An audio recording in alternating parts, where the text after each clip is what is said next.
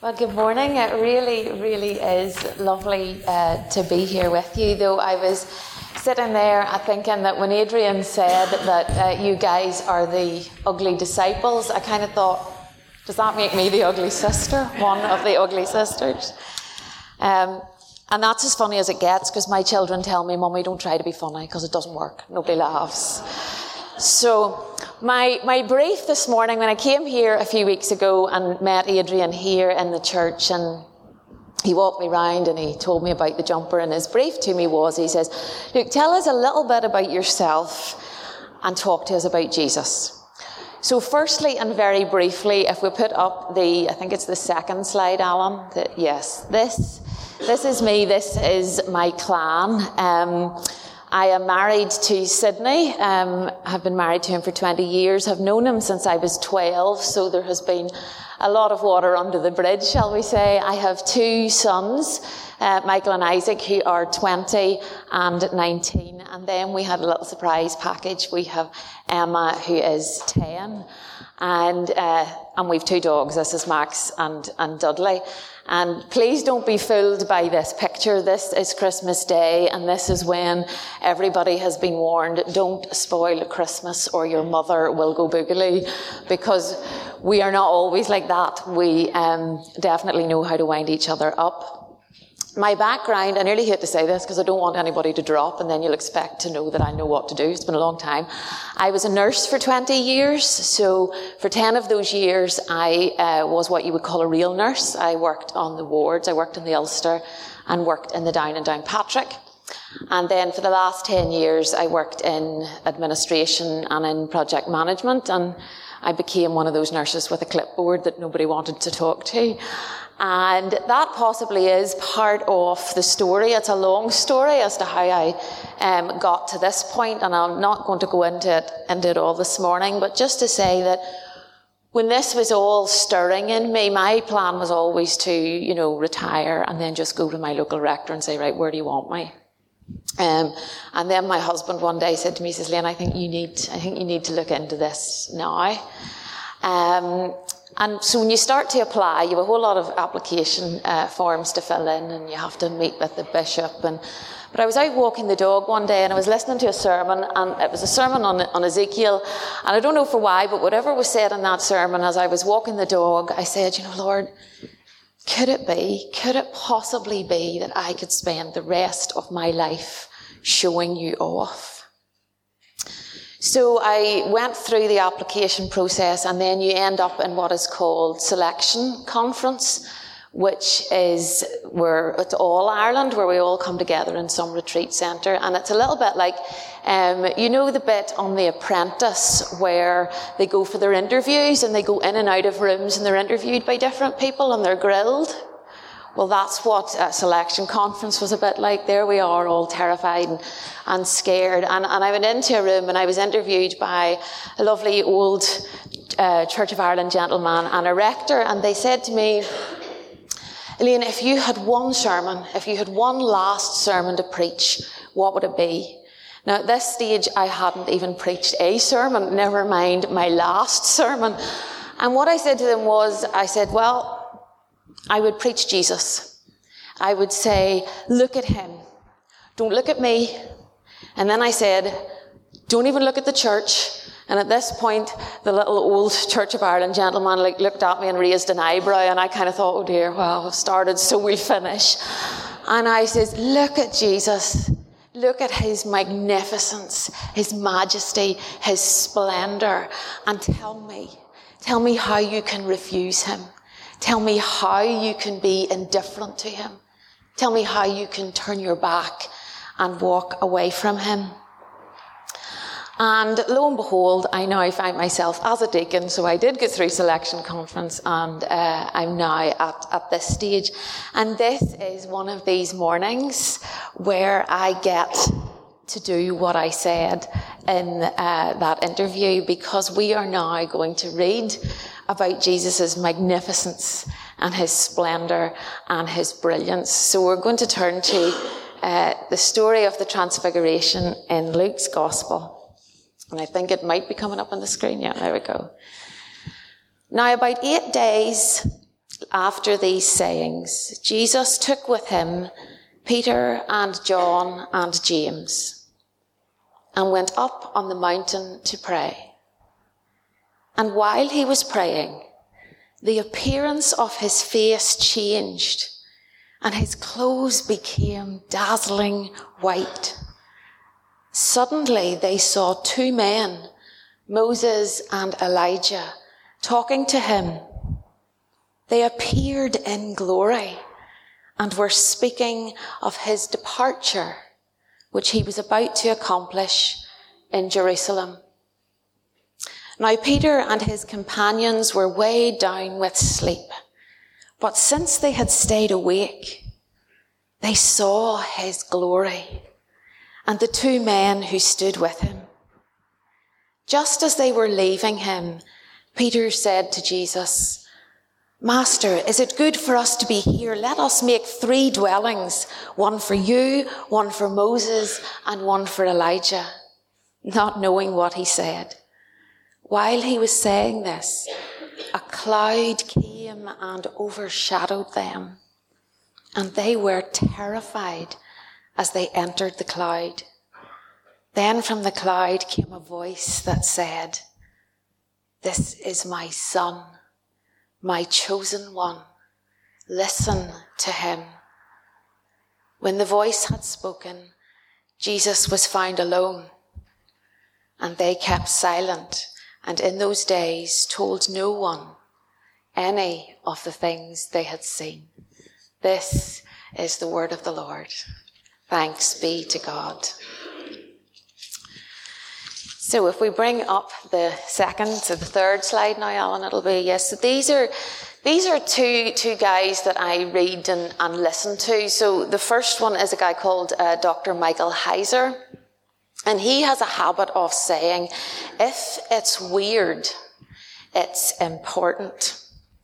And then there's the guy below is a guy called Tom Holland. Now, he's an historian.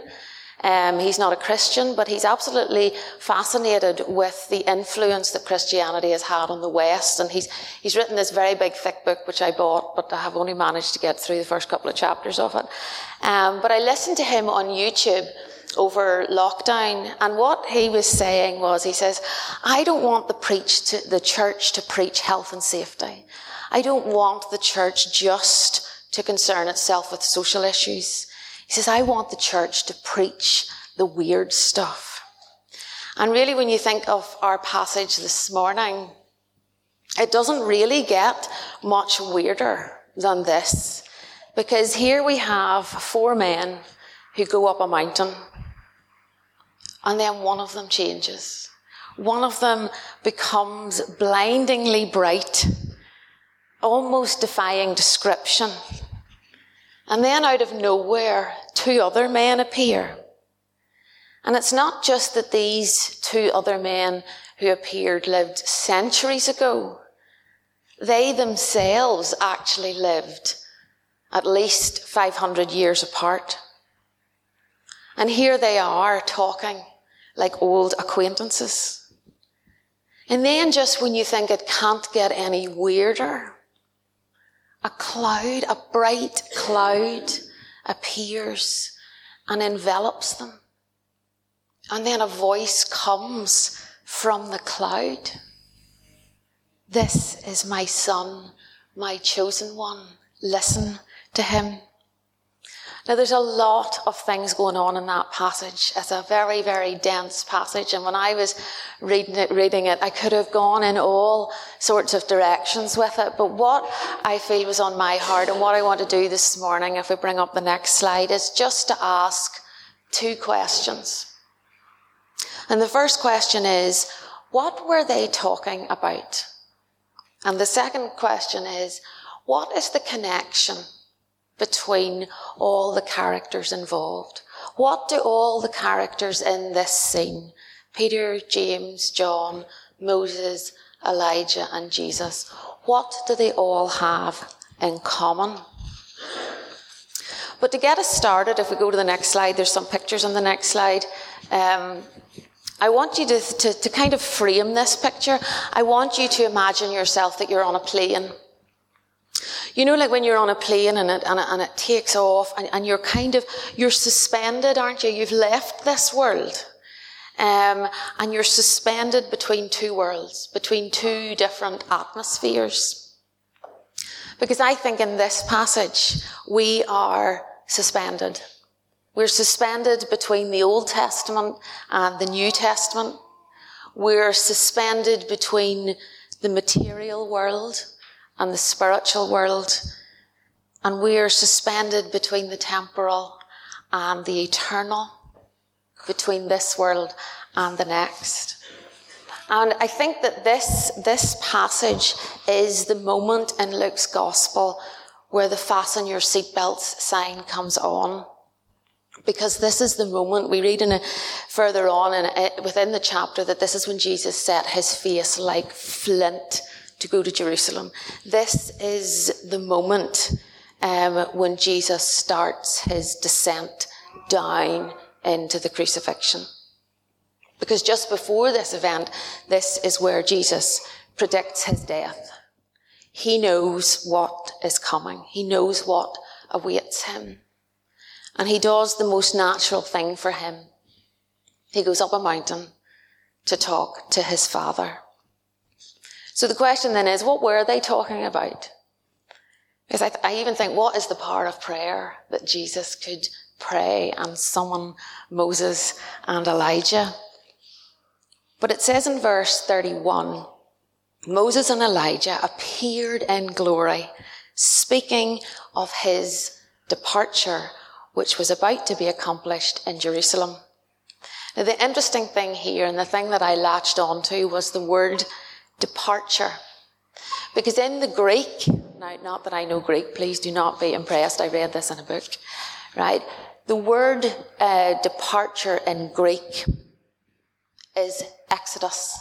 They were speaking about his exodus. And I wonder, does that word start the cogs turning in your brain? Where have I heard exodus before? And there's Moses right beside him. Moses knows about an exodus. Didn't Moses take on all the dark powers behind Pharaoh and lead the children out of Egypt, and in so doing birthed the nation of God's chosen people in order to represent God to the world? And so in this moment, Jesus is preparing for his exodus, where he is going to crush Satan, where he is going to fling wide the gates of heaven, that all who want to may enter in. And in so doing, births the church. We who are a priesthood, a royal priesthood, who are here to represent God to the world. And then as we read on in Scripture, let's go forward, let's go right to the end.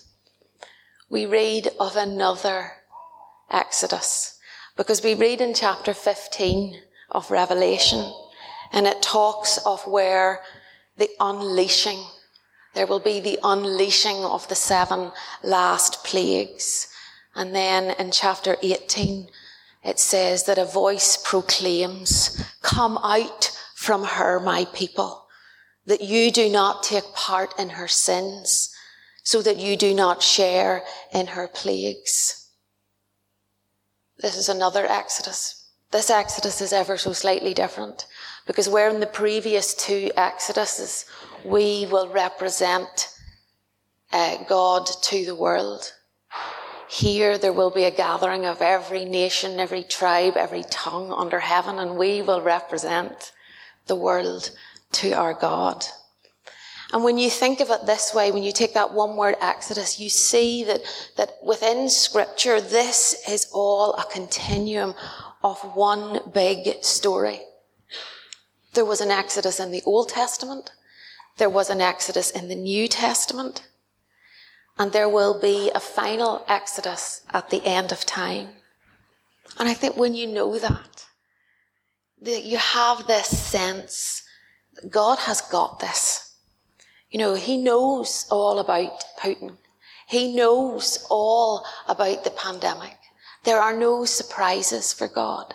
And he knows whatever else is coming our way. And the thing is that when you read this and you know this and you see this big story, you can say to yourself, he's done it before and he'll do it again. And that's why joining the dots in Scripture assures us of his control. So if you bring up the next slide then, because I think you could put a caption on this picture of the Transfiguration, which is back to the future. It's one of those weird sayings that plays with your brain, but this is the one time where this actually makes sense. And in fact, it's actually a good way to describe how we should approach the whole Bible. We go back to see into the future. We look backwards to see forwards, and that knowing our Old Testament then makes sense of the New Testament and beyond. We see God's overarching sovereign power and authority in all the layers of the big story. Because you see, when we talk about the authority of Scripture, you know, what do you mean when you say the authority of Scripture? We're not necessarily talking about the authority that this word has over us. We're actually talking about the words of, shall we call it, powered performance, in that God speaks and it is so. And then in that sense, when we read Scripture, it's almost like, you know, we've been permitted to listen in on its declarations, to listen in on what is going to happen. And then when we listen in, we hear the invitation for us to take our place and play our part in God's unfolding, unfinished drama. Now, it's our choice. It's not foisted on us. It's not forced upon us. We can decide either to move with the rhythm of Scripture, or we can choose to fight against it. And when you fight against it, now I heard Billy Graham say this one night and I thought, oh my goodness. When you fight against it, that means that you become an enemy of God. Because whatever we choose, it will come to pass.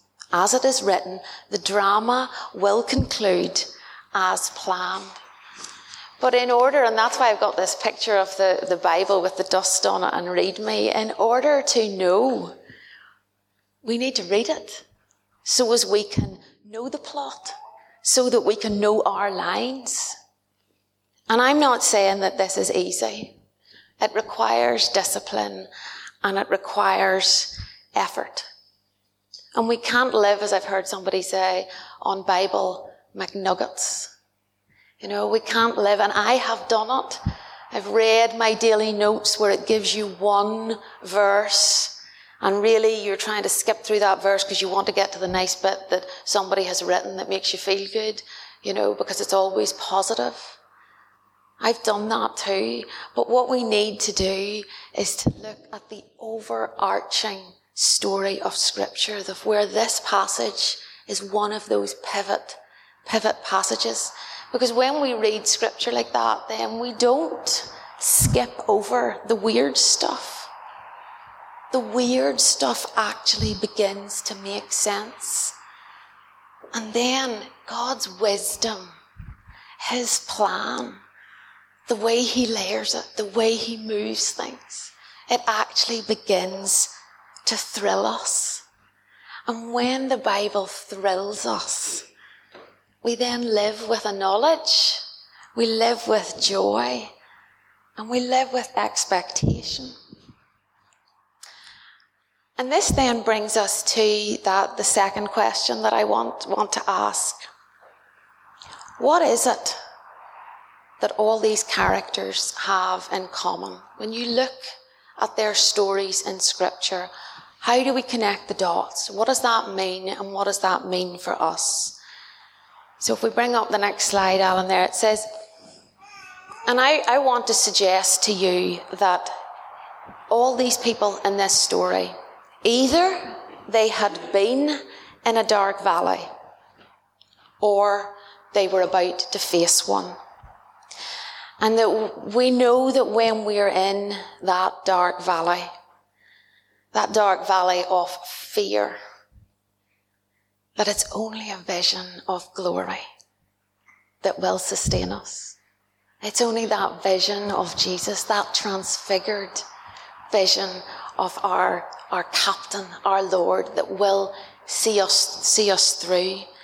And you look at these characters. So there's Moses. And when Moses was up the mountain getting the 10 commandments, remember what the Israelites were doing down below? They were making a golden calf and they were worshipping it. And Moses comes down the mountain and he breaks the 10 commandments. And the wheels of this Exodus adventure really start to come off the wagon. And God says, I'm going to annihilate them. And he says, Moses, I'll make a new nation out of you. But Moses pleads to God for these people. But then as the children of Israel move on, Moses needs proof. Moses needs proof that God hasn't deserted them. And what is he asking for? He says, show me your glory. And then so Moses goes back up the mountain again. And back up the mountain, when Moses is there, the words tell us that the cloud descended and that God stood with Moses. And that when he came back down the mountain, his face was shining so much that they had to put a veil over it. But it was that vision of glory that sustained Moses to get that huge body of people, the children of Israel, to the border of the promised land. And then when we think of Elijah in this story, what's his story? What do we remember Elijah for? Remember Elijah, the flannel graph pictures in Sunday school, and the prophets of Baal, and all the meat and the sacrifice and it being drenched with water. And Elijah calls down fire from heaven and it comes down and it burns it up. And then he kills all the prophets of Baal, which causes Jezebel to threaten him with his life. He's loyal to God, and here's somebody threatening him with his life. And he runs off on the run, depressed, discouraged, and probably on the verge of a breakdown. God comes, and God tells him to go up a mountain. And he goes up the mountain, and there's that lovely passage where it says, you know, the wind and the earthquake and the fire, but God wasn't in those. Then there was the sound of sheer silence. And Elijah covers his face with his mantle as God passes by. And it was that vision, that experience of glory that enabled Elijah to get up and go on. And this, as we see in this passage, for what Jesus is preparing himself for, this is Jesus' experience too. He is about to face his fiercest battle against all the powers of evil on the cross. It's not that he's put a few Pharisees' noses out of joint and they want to get rid of him. He knows what's behind it all. And so he is given the remembrance of his pre-incarnate glory blazing within him. And he hears the voice of the Father confirming and encouraging him towards the Garden of Gethsemane, towards the cross. But then we ask, what about Peter and James and John? I mean, nothing, at this point, nothing has happened to them. They are up this mountain. They don't know what has happened. They are terrified. They are dazed. They are speechless. You know, when you just no words will explain it. They didn't know what was ahead of them. But the thing is, Jesus knew what the future held for them.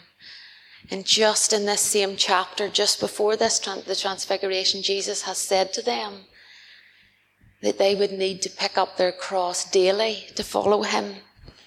And he says that those who lose their life for my sake will save it. And then we read in Acts what happened. James is martyred. He's killed by the sword. And then when we go on and we read in Revelation, we read John's end. And John was exiled on the island of Patmos, and he writes because of the testimony of Jesus. And it's not recorded in Scripture, but it is accepted church history that Peter was crucified upside down in Rome. And the thing is, for us, Jesus knows that when any one of us identify with him and his kingdom, we become marked men and women. And so we enter into the same combat with the same enemy. And you know, we don't like to talk about it. And yet, did anybody watch Anthem Deck last night? Did anybody see it? Saturday Night Live, popular culture, everybody's watching it. And there we have the devil, we have hell, we have fire, we have talk about the eternal destiny of your soul. And I'm sitting there thinking, wait a minute. Why does popular culture get to talk about these things? And at this point, my husband's looking at me going, here she goes. She's about to blow. I know, he can read the signs. But why does popular culture get to talk about these things? And yet, when we come into the church and we talk about the enemy, we talk about the devil, we talk about hell, it's like, shh, don't say that. It can't scare people. And I'm not saying that we revel in this story. We need to think about the weird stuff. And we need to think about the weird stuff with tears in our eyes. But we need to talk about it. And from his own experience, Jesus knows that it's only a vision of the glory. It's only that vision of the promise that awaits us that will enable us to endure in this world. And these three disciples had caught that vision.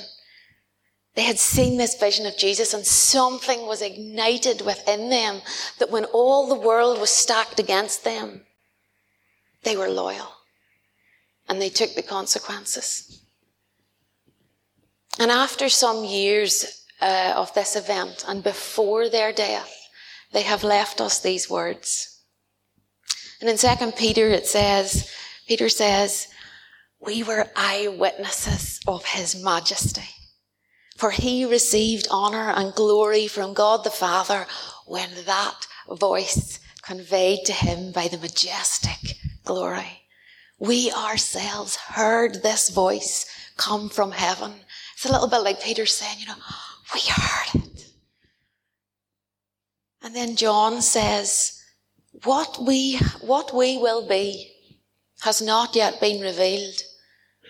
But what we do know is this, that when he is revealed, we will be like him, because we will see him as he really is. We will see him the way the disciples saw him on that mountain. One day, we will see his transfigured body in all its brilliance. Do you get that? Does it sink in? That's the promise that awaits us. We will be like him. And Paul puts it this way. He says, for this perishable body must put on imperishability. This mortal body must put on immortality. And the saying is written, and it will be fulfilled. Where, O death, is your victory? Where, O death, is your sting? But then today in our culture, in this world, I was at a thing on Thursday and a gentleman was explaining a prayer of a very famous Christian. And it was along these lines, because this is the question, this is the crux that we need to ask. Are we too much in love with time that we have forgotten to dream of eternity? And I don't mean that, are we too worldly? That's not what I'm talking about, where it talks about being enemies and hating the world in the Bible. It's not that. Are we too much in love with time? As in, are we too comfortable? Are we too happy here? If a bus pulled up outside right now and said, anybody wants to go to heaven, what would you do? Would you say, no, on you go. I'll get the next one. I'll wait till next year. I've got family down here. I've got things to do. When you look at the desperation of the refugees trying to get onto those buses that you see in the news. Do we long for heaven like that?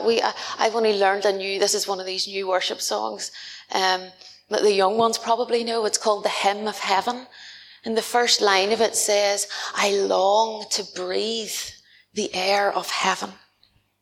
Do we? Or do we just sing it? Do we really long to go there? Would we go there right now to be with Jesus if we got the opportunity? Dark valleys will come to all of us in one shape or another.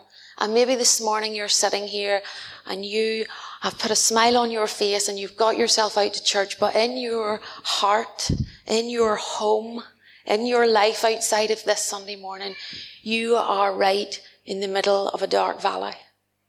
And we'll all go through dark valleys. My mummy will always say, everybody gets their turn. It'll come to all of us. There will always be a question of compromise, of taking the path of least resistance, where that'll seem the only way out to you.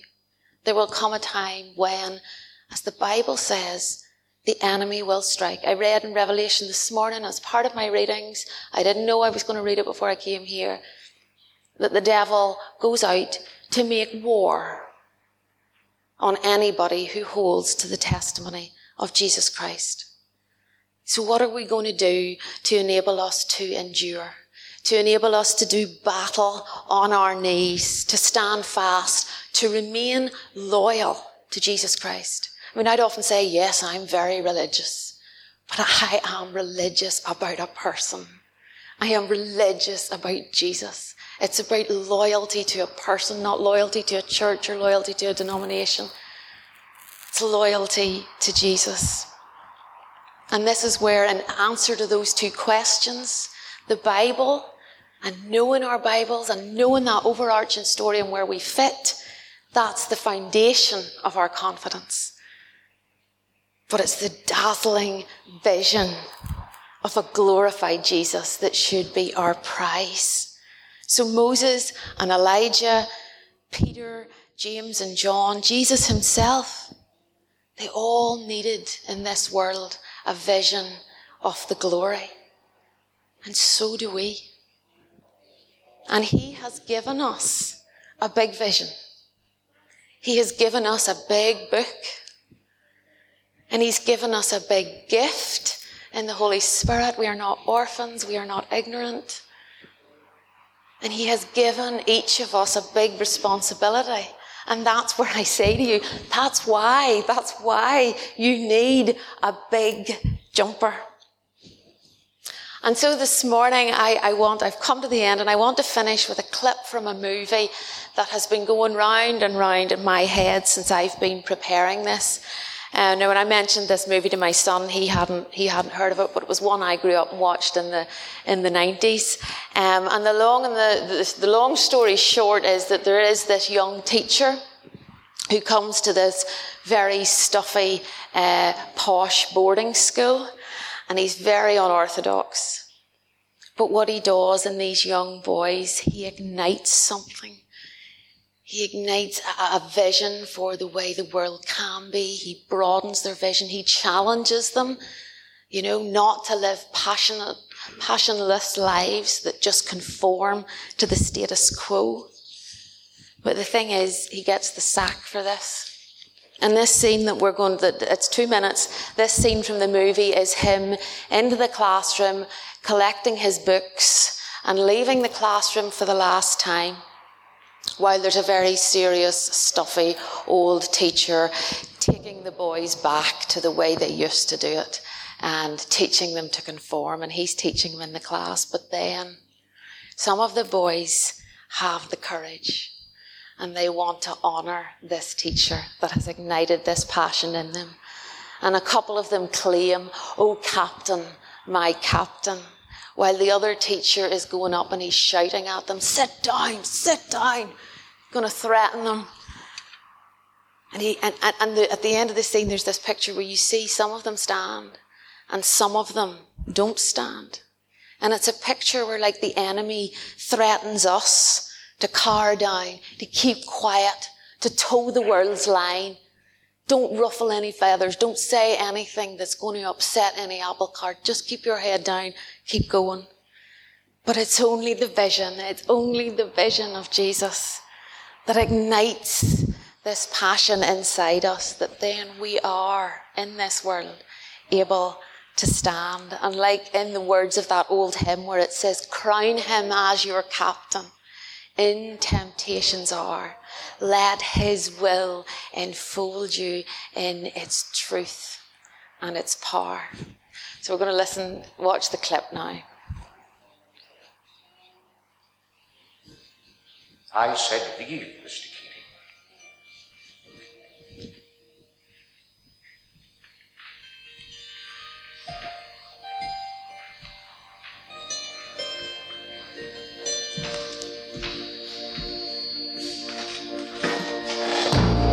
"Captain, my Captain." "Sit down, Mr. Anderson." "You hear me? Sit down. Sit down. This is your final warning, Anderson. How dare you? You hear me?" "Oh, Captain, my Captain." "Mr. Overstreet, I warn you. Sit down.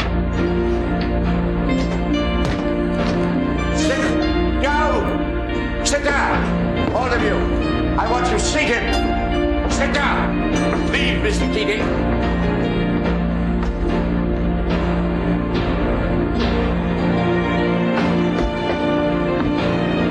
"All of you, down. I want you seated. Do you hear me?"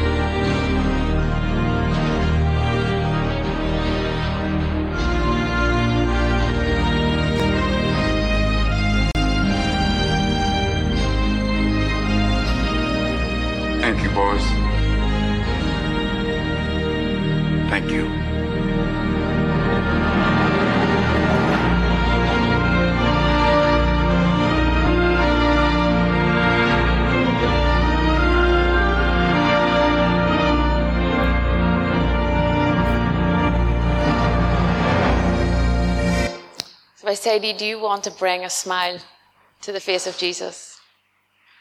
Then hold his gaze. Hold that glorified Jesus' gaze, and then stand. Let's pray together. Father, we thank you for your word. We thank you for the story that it tells. We thank you that you invite us into this story, that you have a place for us and a role for us. Father, I pray that as we take hold of that, Lord, that we would hold in our hearts the vision of you glorified. Lord, that we would with joy await and be expectant and desire to be in your presence. By your Spirit, lead us on and give us the courage to cry out, "Oh, Captain, my Captain." In Jesus' name I pray. Amen.